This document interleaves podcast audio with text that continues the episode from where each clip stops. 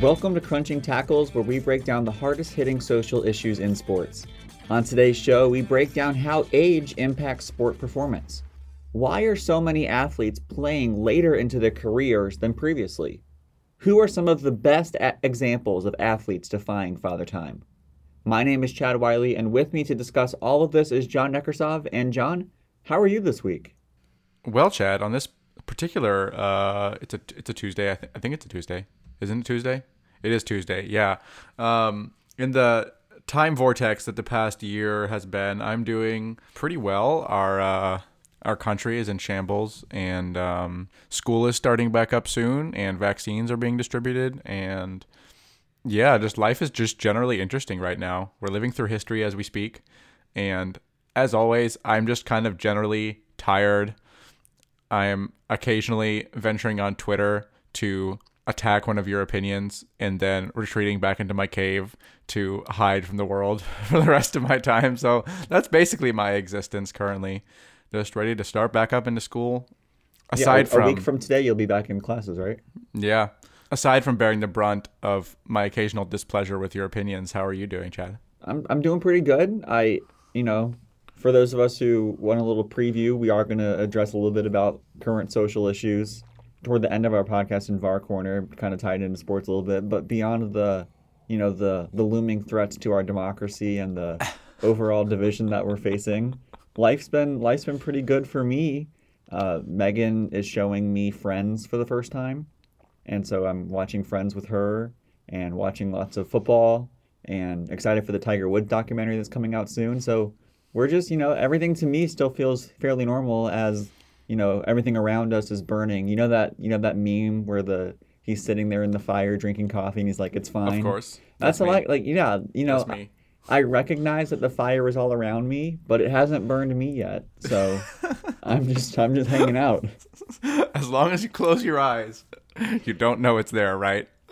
Yeah, John, I do have one one request for you though, because John, as many people who listen to this podcast may know, I am a man of faith and I work for a faith based organization. I have members of my family, including my parents, who listen to this podcast. And so I would just ask you to do me the favor of not bringing up any NFL teams that I support so that I don't use words that I'm going to regret later on. Well, I can't guarantee that given that we're discussing the NFL. You know, I think it would be a disservice to our general the, the, the sense of unity on this podcast would be merely a false unity rather than a true unity. As numerous writers have been saying about much more important issues across america right now um, not to name any names and bring too much controversy to this podcast you know but it seems like the argument applies here too that we'd be remiss to take such an important issue and just sweep it under the rug for the sake of your your feelings because ultimately facts don't care about your feelings. Okay, that that's fine. I I will have to this will be a a lesson for me in terms of controlling my word choice and that's that's important.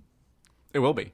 All right. And you're just you're gonna have to deal with the consequences. I'm I'm I'm really quite sorry, but but John, you know, for, fortunately for me, I only had to endure the hardship of being a Steelers fan for about 24 hours because you know, after the the Steelers Browns game on Sunday night, we had an incredible college football national championship game on Monday night. And oh, we did. I, I, guess we both watched it bits and pieces. Might as well talk about it for just a couple minutes here. You know, that that that there was no Heisman Trophy ceremony, but DeVonta Smith's national championship performance in the first half was his Heisman Trophy ceremony. He had 215 yards and three touchdowns in the first half he was literally unguardable. Yeah, it was it was absurd. The the parts I watched of that game, I was just like, who put Ohio State in this championship game? Like like there was no there was no competition whatsoever. Well, Everyone I mean, they, was like they earned the right to be there. They yeah, but like but you see you see in those moments how it seems like every year whoever wins the college football championship is like head and shoulders above everyone else. Yeah. Like it, yeah. it's felt like that for the past couple years. Like there's no competition between like who is the best team, and it does fluctuate. But whatever year we're in, there's no like Notre Dame didn't lay a finger on Alabama. I don't think Clemson would have laid a finger on Alabama. Ohio State definitely did not lay a finger on Alabama last night. Yeah, the closest, really, the, the only close competition Alabama's faced all year was Ole Miss and Florida in the SEC championship game, and even those were comfortable wins. You know, this is just one of those years where I've I've seen people say, "Oh, Ohio State didn't deserve to be here," but my question to them would be, what other team would you do you think would do better? Because in my opinion, this Alabama team is the greatest offense in the history of college sports. They have the two best offensive playmakers in Najee Harris and DeVonta Smith. They have a quarterback who can make every single throw in the book, and their offensive coordinator, Steve Sarkisian, is the most dynamic play caller in college football right now. Like, in my opinion, that was the most efficiently elite offense I've ever seen in college. All I'm saying is match them up against the Liberty Flames, and we'll oh. see who's boss. yes, yes, we would. Not, not we, we, we really will see who's boss at that point. Yeah. I'm hoping that doesn't happen for a long, long time. But kind of lost under the radar of just Alabama. John, do you know that this is now Nick Saban now has more national championships than any college football coach in history? I honestly, every time I hear that, I'm surprised that he didn't already. Yeah, he was tied Still. with the other yeah. Alabama coach, Paul Bryant, at six and He's now he surpassed good. it. So yeah, that was a really really enjoyable yeah, game. Nick Saban. Yeah. Mm-hmm. He's pretty good. He could he can coach anywhere. Nick Saban, Bill Belichick, who we'll talk about later, um, Alex Ferguson, Pep Guardiola, maybe. I mean, like you have those coaches at the top of the game, and Nick Saban Jackson. is very much in that pantheon of just yeah. like permanent excellence. Yeah, he's elite. He's elite, John. But you know, college football is over now. All eyes turn to the NFL. And we're not going to specifically do game by game matchup, but there was a really interesting trend that we saw that we kind of mm. want to highlight as the theme of this podcast. And that is for the first time in NFL history, five quarterbacks who started in the playoffs were age 37 or older. Tom Brady of the Buccaneers is 43, Drew Brees of the Saints 41, Philip Rivers 39, Ben Roethlisberger 38, Aaron Rodgers is 37 years old. It's worth mentioning that another quarterback who led his team to the playoffs but did not start in the playoffs due to injury, Alex Smith, is mm-hmm. 36, almost 37, but he did not actually play in the playoffs. So that would have right. been, if he had played, that would have been six quarterbacks over the age of 36. Mm-hmm. And that's a really interesting trend, John, because, like I said, it is the first time in NFL history that that's happened, but it also speaks to what we've been seeing for years, really since the turn of the century, and that started with Brett Favre. That quarterbacks can play and play well much later into their careers than we would expect. We've seen Peyton Manning win a Super Bowl late into his 30s. We've seen Tom Brady win Super Bowls late into his 30s and into his 40s. That's kind of new territory for this league, isn't it? Yeah, I think what's interesting about this, and we'll get into this uh, firstly, is how sports kind of different sports environments can get, as sports change tactically can give older athletes the chance to succeed in ways that maybe they wouldn't have before which uh, quarterbacks like tom brady have talked about recently i think one interesting trend this year in the nfl right we've talked a lot about like the rise of the mobile quarterback of the dual threat right people like patrick mahomes and lamar jackson who are kind of the the new crop of young quarterbacks are really fast. They can move, they can throw, you know, like they have a lot of potential. While a lot of these quarterbacks are a little bit, you know, Aaron Rodgers was pretty mobile. He's not so mobile anymore, but like most of these quarterbacks are pretty pretty static, like pocket passers, and that's really well suited for an older athlete who's starting to get a little slow, a little less agile. And so these what I find interesting about this, and we'll talk about this more, this trend is kind of like each of these quarterbacks are resisting the kind of general tactical trend of the NFL of moving towards mobile quarterbacks. Tom Brady and Drew Brees literally just sit in the pocket and throw short passes for the majority of the time they play. And yet they're both leading their teams in the playoffs. And I mean, Drew Brees could legitimately, honestly, both of them could legitimately win a Super Bowl. I don't think the Bucs would win it, but like it's conceivable, right? So it, it definitely is an interesting trend. Yeah, it's also worth noting how these quarterbacks have adapted with their age. Because right. Drew Brees used to be a fairly mobile quarterback, not in the sense that he would run with the ball, but that he was elusive in the pocket and would use his legs to complete passes. And that was especially true of Ben Roethlisberger early in, in the middle of his career. You know, he would he would kind of linger in the pocket, he would shed a few tackles, he would scramble, and then he would throw. This year, Ben Roethlisberger led the league in uh, the fastest from snap to throw. It was just over two seconds from when he would receive the ball to when he would get the ball out of his hands. He completely changed the way he played the position in order to not have to stay in the pocket where his mobility was fading and not have to worry about avoiding pressure. Instead of, you know, knowing that that part of his game, his legs were gone due to his age, he decided to go a completely new direction with the way he uh, read plays and threw the ball. And his his change was that he was going to get the ball out of his hands before pressure could get to him. And all five of these quarterbacks, in some ways, we've seen them make changes, with the exception of maybe Aaron Rodgers, who, while at age 37, still appears to be at least somewhat in his physical prime as well. Mm-hmm. I'd like to make two notes on what you said. First, being a relatively new NFL fan, I can't imagine Big Ben trying to run anywhere. That's just that's just an idea Oh, yeah. that's very foreign to my Oh, mind. yeah. Like I have to go watch highlights now because the idea of him moving is incredibly foreign to me.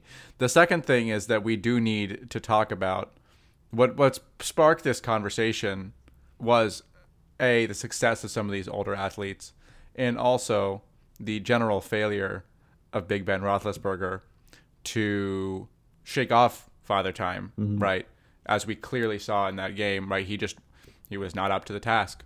And you have to ask part of the question, right? I think that this podcast is asking is, you know, at what point do you choose to retire, I guess? Yeah. And is the time that some of these really good players like Tom Brady, is it just that if you're really, really good, you can just play for longer? Or does a certain set of circumstances kind of provide a very specific few athletes to continue being successful into old age? And why do some of them continue to play even when maybe we think that they shouldn't? Yeah. Um, No, that's exactly right, John. That seems like a that's an answer that we can't, you know, put a definite numerical number on. It, de- it depends on a lot of circumstances that, you know, when we start talking about the science, we're going to get into some of those things. You know, quarterbacks have won Super Bowls much later in their careers than Ben Roethlisberger is right now, but he especially has been due to uh, you know an, an abundance of injuries. He he missed all of last season with injury, and also like I, like I said, the way he plays the game was more dependent on his athleticism, which I know may sound like an oxymoron to you, John. but like when I think about Ben Roethlisberger, if you just say who is Ben Roethlisberger, I imagine a guy who gets the snap and doesn't throw the ball for like seven seconds. And the linebackers come at him, and he literally just like shrugs the linebackers off of him, runs out to one of the sides, and then throws a pass. Like that is the Ben Roethlisberger I remember, and that is almost unrecognizable to the player that we're seeing right now. See, I just kind of picture Big Ben as like a lineman who they're like one day they were like, "What if you just decide to? Th- what if you be our quarterback in practice today?" And then he was like kind of good, and they were like, "Oh, you should keep doing this." That's how I picture Big Ben. Yeah.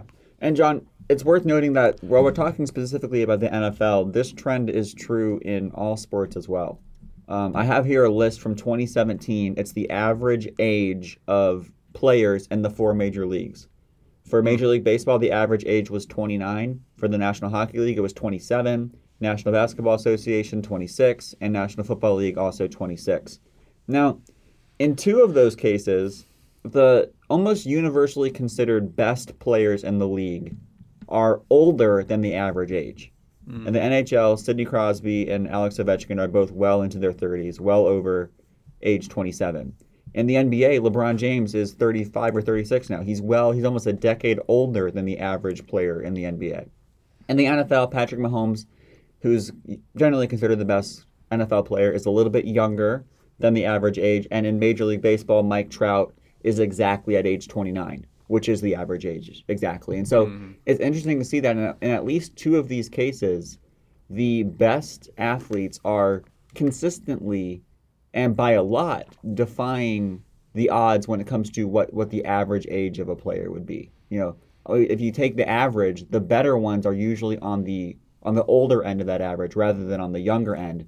and that that we're gonna we're gonna talk about why, but just to kind of give a little tease for that, it's in, it's been interesting for me to research how age can actually be a benefit to an athlete and not a curse. Mm-hmm. While you lose some of your physicality and your pure athleticism, the mental aspect of the game that you mature into as you get older is invaluable in terms of your production in your sport. And I think we're going to get into that a little bit more, John. But before we do that, we want to talk about a couple players who really, really defied the odds and played well past any conceivable human being would be expected to do so. Do you want to go first with your examples, or do you want me to go first with mine, John? Mm, feel free to go ahead. Okay, so I'll go ahead and do both of mine, and then John, you can do both of yours. My first example is Satchel Paige, who was a pitcher for the Oakland Athletics at age 59. Now, the reason why I think Satchel Paige is really interesting is because, and this kind of talks about our last podcast as well when we talked about the Negro League, but when the color barrier, Ja- Ja- Satchel Paige was an African American player, and when the color barrier was broken, Satchel Paige was already 40 years old. That's so by by most definitions, he would have completely missed his margin to play professional baseball, but he decided to play anyway. And in 179 big league games, all after he turned 42 years old, Paige had 28 wins, 33 saves, and a uh, and an ERA just over three. He was named to two All Star games after age 42, and he made his final. Like I said, he made his final major league appearance at age 59, and he said, "Age is a question over of mind over matter. If you don't mind it, it don't matter." And so I just think that's really, really interesting because he still is the oldest player to play in Major League Baseball. And I guess the reason why I find this so interesting is because the reason why his career was delayed was due to circumstances completely outside of his control. It was due to the color barrier. And ra- rather than just say, oh, I missed my window, I'll never play in the major leagues, he still had a major league career that spanned almost two decades, all starting after age 40. That's insane. Yeah, it's unbelievable. My second example is Gordie Howe. Now, Gordie Howe retired for the final time in 1980, and he was age 52. and now you might be saying, "Oh, you know, he he kind of sat on the bench. He didn't really play in in that season." But that is incorrect. Howe played every single regular season game for the then Hartford Whalers, now Carolina Hurricanes, in 1980. He scored 15 goals and had 26 assists in 80 games at age 52. He is the all time leader in games played at almost 2,000, goals, 800, assists, over 1,000, and points, over almost 2,000. That, that is unbelievable, John, because I believe Gordie Howe not only played into his 50s, but he played on the same team with both of his sons on the Hartford Whalers. That's amazing. Yeah. That, so those are the, that I love that. I yeah, love those that. are kind of my two examples of players who saw Father Time and said, mm. "Not today, sir. you have been defied." Oh my goodness. See, my my primary example here is basically I don't know if we mentioned him in our Japan podcast, but he is basically the ultimate Japanese sportsman. And his name is Kazuyoshi Miura. And he is the oldest player to ever score in the Japanese league, the oldest player to ever play in the Japanese league. This man's appeared, he hasn't appeared very much recently, but he plays for Yokohama in the J League, and he is 54. S- hmm. Still currently playing. He made only four appearances last year, so he's kind of slowly being phased out. But this guy has been playing in the league. Basically, he played in Italy at one point. He played in Brazil. He like went soccer crazy, according to the BBC, watching Pele when he was a little kid. And he was like, "I want to be a soccer player." And you know, back then Japan didn't have a big uh, soccer league like we talked about in our episode. If you want to check that out, I forget the exact number, but we covered Japanese soccer uh, and Japanese baseball and all of the things. So make sure to go back and listen to that episode. But I mean, he, this guy signed for Yokohama, the team he currently plays for, at age 35, about 20 years ago. And in 2016, at age 49, he appeared 20 times in the league, right? And soccer is an endurance based sport. Soccer requires a lot of both fast twitch muscles Mm-hmm. and endurance, right? And this guy has just kept playing and playing and playing, and he is basically the ultimate Japanese superstar. He has been around in the Japanese league basically since he was formed in the 90s. He was like the poster child for the league starting. And like almost 30, 40 years later, he is still playing in the same league. And basically, even though at this point he's kind of past his peak, no one will cut him because it's like he's just an icon of the league. Three to 4,000 more fans apparently show up every game that he plays. And so it's like a massive sponsorship thing. So he's almost like he simultaneously was like a great of the game and still occasionally contributes and also is sort of like the mascot of the league, I guess, in a way, and a mascot of the team, and like they get crazy sponsorships and stuff. But he has just he has kept playing and playing, and every time people ask him, like, dude, how do you keep going? Like, what are you doing? And he's just like, I just love playing soccer. He's like, I don't want to ever stop. And I just find that amazing and heartwarming and hilarious. Everyone That's loves him. And it's not like he's like the peak of the sport of soccer or whatever. Like, but he's just one of those people that like, can you imagine as like a 25 year old showing up on a field? You're like, I'm all cool and ready to go, and then like your your granddad shows up on the field next to you and is like, "What's up, son?"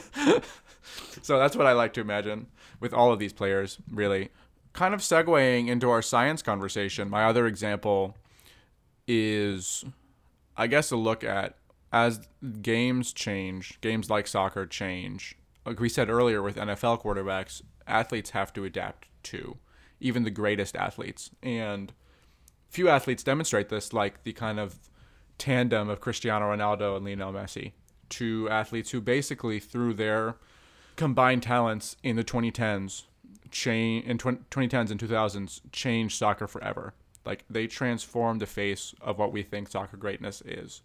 Few people would argue that Ronaldo and Messi deserve to be in the like top echelon of the top four greatest soccer players of all time. Whether you think Messi is the greatest, or Pele is the greatest, or Maradona is the greatest, or Ronaldo is the greatest, they are in your top echelon of the very best of the very best. Mm-hmm. But both of them, as they've gotten older, have aged in different ways. And I think it says a lot about kind of the ways that even the really good athletes sometimes don't age super well. And Ronaldo is an excellent example of, I think, of aging really, really well. Maybe one of the best aged athletes that we've ever seen. Um, and that's because he, so much of his game, Messi is all about like just natural talent. He's just really, really good at soccer. He does crazy things with the ball. He just knows where to be. But Ronaldo has gotten where he is just by an insane training regimen. He, I don't know if you remember, but like when he signed for Juventus, the Spanish newspaper AS like got information on his like physical tests, and he was 33 at the time, and he had the bod the average body of a 20 year old professional athlete hmm. when he signed for Juventus, and so he's just kept himself in like peak physical shape. Like he has three percent lower body fat than most professional athletes, as like someone who's now like 35 Yeah. but not only has he kept himself in physical shape, but he's adapted his game as he's gotten that tiny bit slower. He used to be a winger back when he was at Manchester United. He'd cut in, he'd just outrun people. And gradually, he's slowly moved more and more to the center of the box um, and become basically just a center forward who just kind of sits in the box, makes some good runs, but relies a lot more on just being in the right place at the right time because he knows that he can't outrun the very fastest young people anymore, even though he's still faster than the average athlete by a considerable amount. He just doesn't have that extra necessarily like bounce that he might have had before. Hmm. Messi, on the other hand, has had a lot of team problems that kind of has, I guess, clouded his success, but he still has kind of tried to re- play in largely the same way that he did before, right? And I think you've you see that he hasn't necessarily reached the same heights that Ronaldo has in terms of success later in life, right? Ronaldo's won a lot more in terms of Champions League trophies recently and is just generally on a more successful team right now. And I think that kind of highlights that like the more we understand of kind of, I guess, aging science, the more you take advantage of that and the more you're aware of those shifts in the modern world of sports science and of your own the way you need to adapt tactically, the more likely I think you are to end up being able to continue your career mm. way past when you should. Yeah, I think as we kind of transition into the science, there's there's really two parts to this. And part of it is science and technology that makes recovery and fatigue less of a factor, allowing mm-hmm. athletes to play longer. But the second is, and I think this one is more important, is mental and strategic changes that athletes have to make to their performance as they get older. Right. Because, you know, John, the examples I gave, you know, of these guys in their 50s, the they were not necessarily great players in their 50s. The fact that they were on a roster is is in and of itself a miraculous achievement for mm-hmm. their age. But they were not, you know, they were not the best of the best at that age. Players like Kobe Bryant, Vince Carter, they they they played late into their careers, but Kobe won his last championship really early into his 30s. He was not winning in the decade before he retired. Right. But there are others who actually reach the height of their performance and the heights of and win championships late into their careers. Tom Brady's done it. Rafael Nadal's done it. Still in tennis. Tiger Woods won a Masters in his four, uh, in his mid 40s. Zlatan Ibrahimovic is still scoring goals and leading AC Milan to the uh, top of the Serie A table at age 39.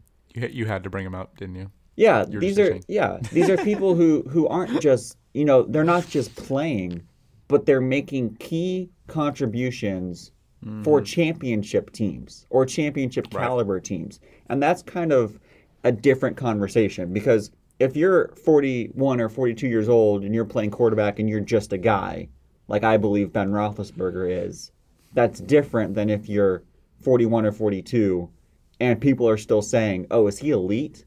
Like people are wondering about Tom Brady. Yeah, I think I mean that that's an important point. Like Tom Brady, we're still asking, you know, does he have what it takes to win a Super Bowl? Like that's a big that's a big question. He, he is Patrick Mahomes, as we talked about, is incredible. But like, imagine Tom Brady beating Patrick Mahomes. Mm-hmm. Like that would be crazy. Yeah, yeah, it would. It would be really crazy, John. And so I guess let's talk about what in science and what is necessary for a player to physically be able to play late in their careers. And I mm. think you've put in all caps avoid injuries. So why don't you go ahead and talk about just how vital that is, even as modern medicine is increasing and you can heal and recover from injuries why is a little bit of luck in terms of how healthy you remain a factor in this conversation? Yeah, injuries are basically, in all the research I've done, essentially what happens is injuries are the thing that ultimately break down an older athlete because you you get to a point where you can't recover fast enough from your injuries for it to be worthwhile to continue trying to play because you start to get brittle your muscles start to decay more and like according to an article from The Verge, your as your kind of your power muscles decrease in strength, like your endurance muscles may stay for a while, but your power muscles will start to decrease. And if you start getting injured more and more, just that decay is just going to increase rapidly. And so you see it pretty clearly, right? That positions where you're less prone to have contact and positions that you're less prone to have injuries mean that you can play for a lot longer, right? Mm-hmm. So goalkeepers in soccer, think of Gigi Buffon right now, who's like 42, good friend of the podcast. Dr. Chris Underation mentioned Peter Shilton, who played until he was almost 50 as a goalie in English soccer throughout the like latter half of the uh, 20th century. So goalies, quarterbacks, obviously, especially as the game has been changing and the NFL has been protecting quarterbacks more, you see less big hits on quarterbacks, and as a result, these quarterbacks are less prone to injuries, and as a result, you see the ones that are better with injuries play for a lot longer, while someone like Ben, who has gotten a lot of injuries, mm-hmm. is already fading very quickly, even though he was really good before. So injuries are the first big thing, and like sadly, it, there is a lot of luck there. That's just like if you start getting injured, or if you're particularly injury prone, you probably will not do very well. Um, but another thing that's kind of interesting that I read came up in an article in the conversation is talking about this sweet spot between experience on the one hand and physical strength on the other, which is kind of what you were referring to a little bit about how there's a point where your maximal physical strength meets your maximal mental fortitude basically and you basically be, reach the that's the actual peak of your career. And i think we see people like lebron somewhere in that realm like i don't think from what i've seen lebron's quite in decline yet like he is a good I mean, he is a great athlete still Yeah. at age 35 36 Yeah. and so like as you're aging, your basically your your maximal lung capacity and your ability to process like air and bring oxygen to your muscles starts decreasing even like after the age of 30. And so that's what you see a lot of athletes start to struggle with is you just can't produce like the physical effort as well, right? Yeah. So the balance between experience and that slow decline in basically physical capacity becomes super important. Yeah, one more point about the injuries. You know, part of it is luck, you know, staying healthy has a, a matter of luck to it. And part of it is strategic in terms of what position a person plays. So we've talked about quarterbacks who have stayed healthy and play late into their careers. You know, mm-hmm. kickers can kick into their 40s. And, you know, goalies in soccer, they, they would have less injuries. But, you know, we, we really should be talking about some of the remarkable athletes like Frank, and I'll just use the NFL as an example. Frank Gore, who just finished another season at running back at age 37, or James Harrison, who retired from the defensive line at age 39. Players mm-hmm. like that who are continually, you know, in the trenches of a brutally combative sport and are sustaining blows essentially every single time that they're on the field. The fact that they can play late into their 30s is much more remarkable than a quarterback who might get hit, you know, on a bad day, they might get hit five times during a game. But, John, I think where you kind of ended us is kind of where we want to end, and that's talking about the mental stuff. Mm-hmm. We talked about it with Ben Roethlisberger, the way he's completely changed his game as he's gotten older. We, you mentioned it with Cristiano Ronaldo. You know, he recognized that his speed was slowing, and so he he adapted his game to that. There's a guy who wrote a book called Play On. His name is Jeff Bercovici, and he kind of talks about the age of athletes. And what he says is that it actually makes sense why older athletes are better.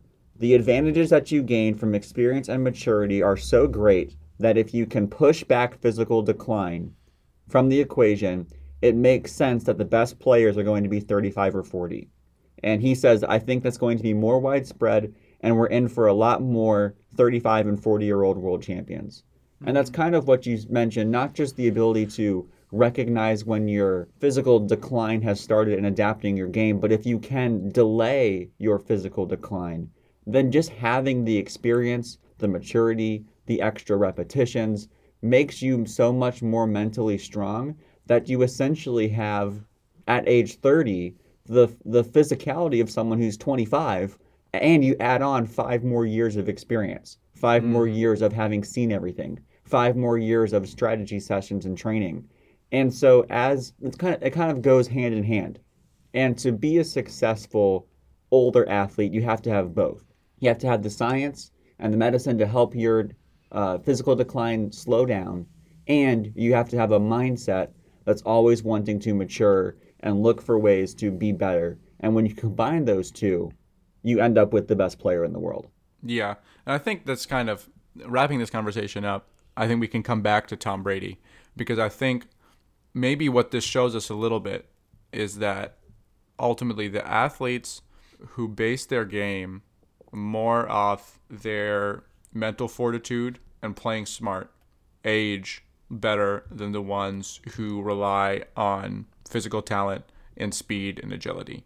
You see someone like Tom Brady who has always been, you know, he's never been a freak athlete. He's never been someone who you're like, this guy is the most, has the best arm in the NFL or is the fastest quarterback in the NFL. But what we've always said about Tom Brady is that this guy knows how to play in a system. He knows how to play smart. He picks his passes and he comes up big in the clutch moments. And that clutch gene, if you will, that we've talked about before, doesn't necessarily go away when you get old, right? Mm-hmm. Your mentality, even if your body starts to go a little bit, if your mentality is still sharp, you can keep performing if you've built a career around playing sharp to begin with. Um, so I think that's just kind of an interesting final point to make that um, it will be interesting to see if one of these older quarterbacks can pull it off this year. A lot of people are billing the Saints to win. That would be fascinating. You know, I'd love to see a Drew Brees, Patrick Mahomes matchup in the Super Bowl, but I guess we'll see what happens. Yeah, as we get into the playoffs, I've, I've said this a lot. I'm going to say it again. I am hoping and praying that the Super Bowl is the Chiefs and the Packers. Because I believe yeah. that Patrick Mahomes and Aaron Rodgers are the two best quarterbacks I've ever seen with my two eyeballs. Mm-hmm. And having them play each other in the Super Bowl, I think would be the game that everyone deserves. I think it's it's a game. It, I think it would be an electric, electric game. John, we'll have plenty more time to talk about the Super Bowl as, as as that game gets closer, all the festivities and the interest surrounding that game. In addition to other sports starting back up, I believe that pitchers and catchers report to Major League Baseball spring training in just a few weeks, and that's always an encouraging time. Isn't it? I'm so excited. Yeah, you should be. You really should be. But guys, we're not going anywhere just yet because we are back with VAR Corner, and you guys are not going to want to miss what John and I have to say. So stay tuned for that.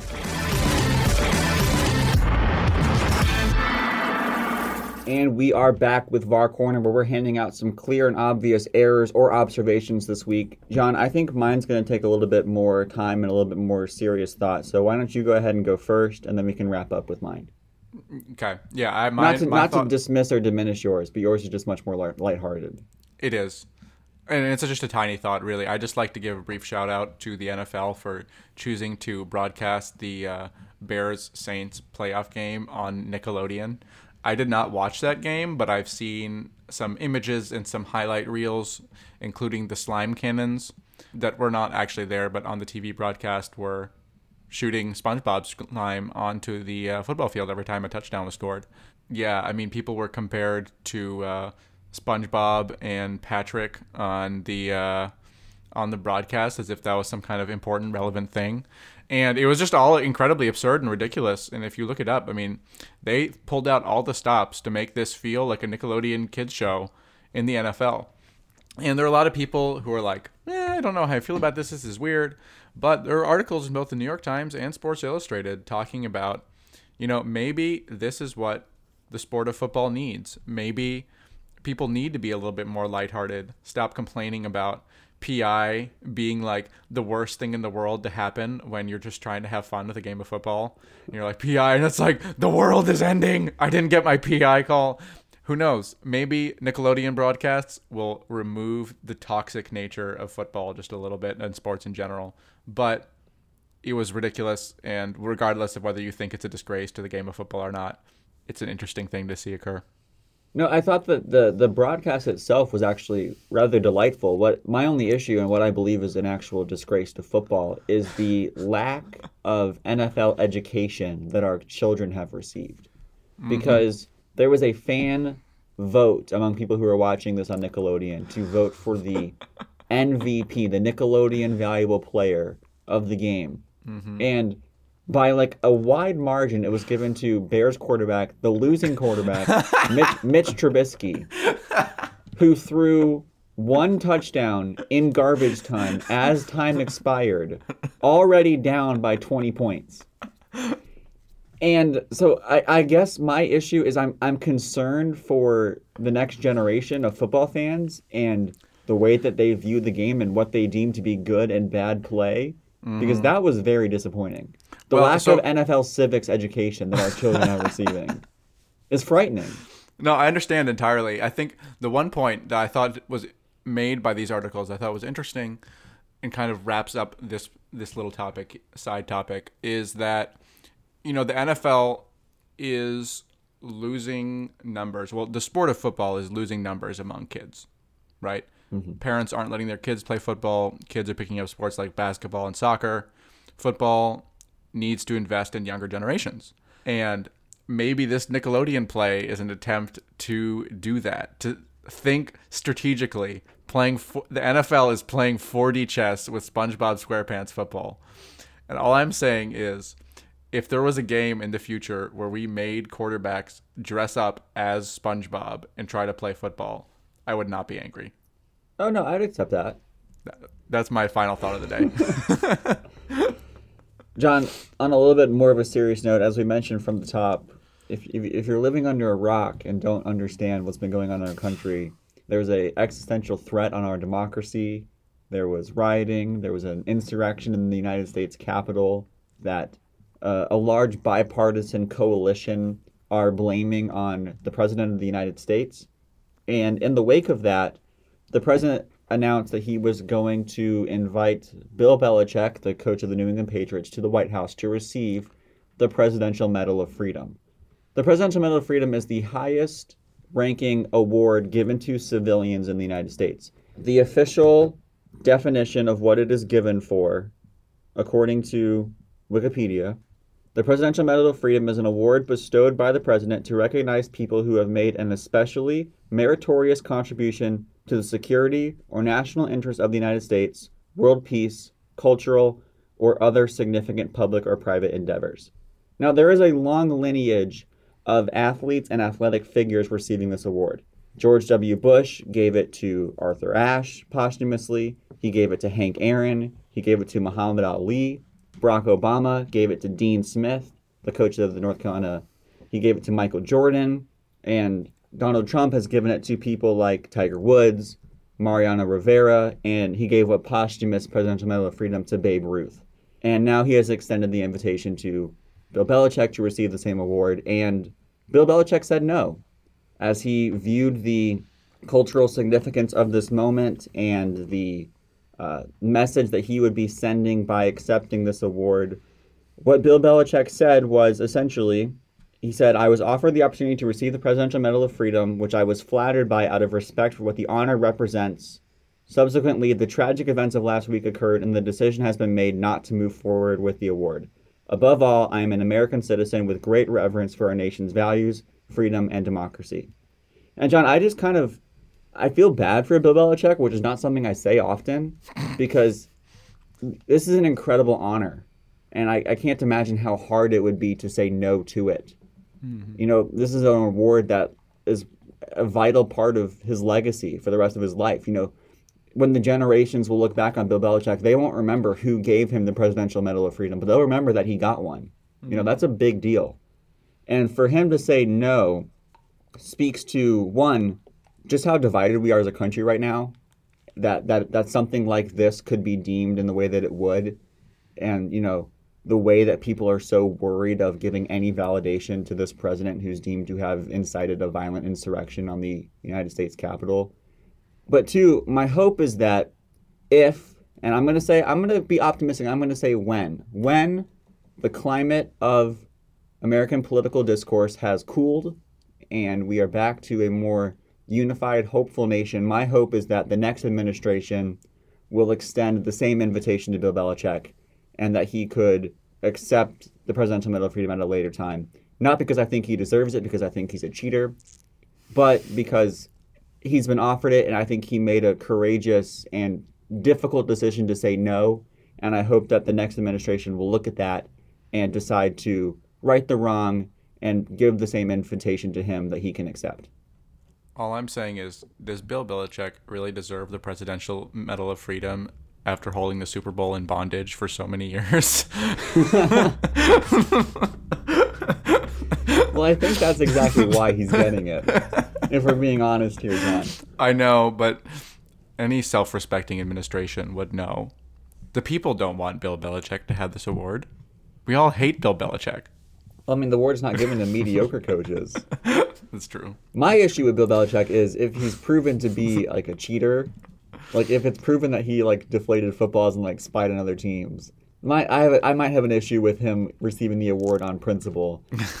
and I also don't believe that Donald Trump's motives in uh, in giving it to him were particularly uh, based on his merit either, as opposed to their longtime friendship. But I would say that you know now that the offer has been extended, and I believe that he's done the right thing by Mm-hmm. declining. I hope that he'll have the chance to accept it at a later date, John.